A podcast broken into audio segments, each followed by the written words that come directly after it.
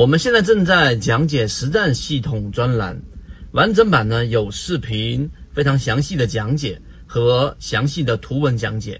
帮大家建立一个完整的交易系统。所以，如果你想进一步的系统的去建立自己的交易系统的话，可以拿出手机，可以直接在缠论专辑的简介找到我。今天我们用三分钟给大家去讲一讲，可能你在机构或者说专业投资圈子里面才能真正的了解什么是金融炼金术索罗斯背后的一个投资原理。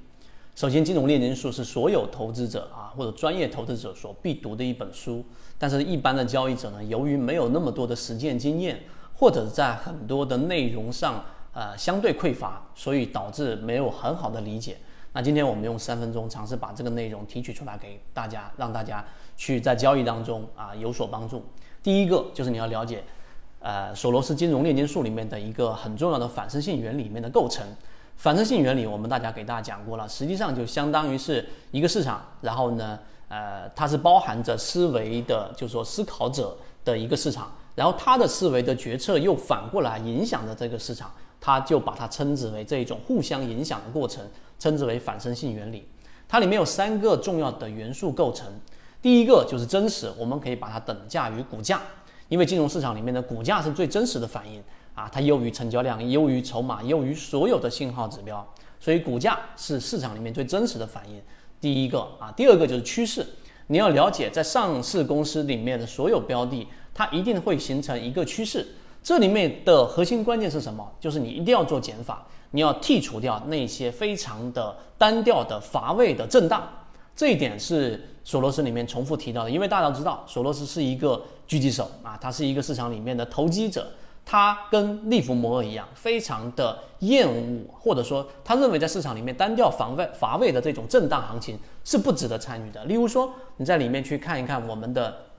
这个中国石油类似这样的标的，这种大象级别高权重的标的，你从里面去投资。啊，你说你做价值投资，那是另外一个话题。但个人交易者资金体量很小的情况之下，你只有去做那些快速远离均衡的、远离这个平衡的、形成趋势的标的，这才是最重要的。所以第二点，在索罗斯的反身性原理里面构成的第二点，就是要找真正的趋势已经形成的标的。这个在缠论当中，我们圈子也给大家提到，就是你要去做那一些远离均衡的标的，形成趋势的标的。那在缠论里面就告诉给我们，在形成两个同向的这一种中枢，并且其中没有形成交集，我们就把它称之为已经形成的趋势，向上或者向下，这是第二点。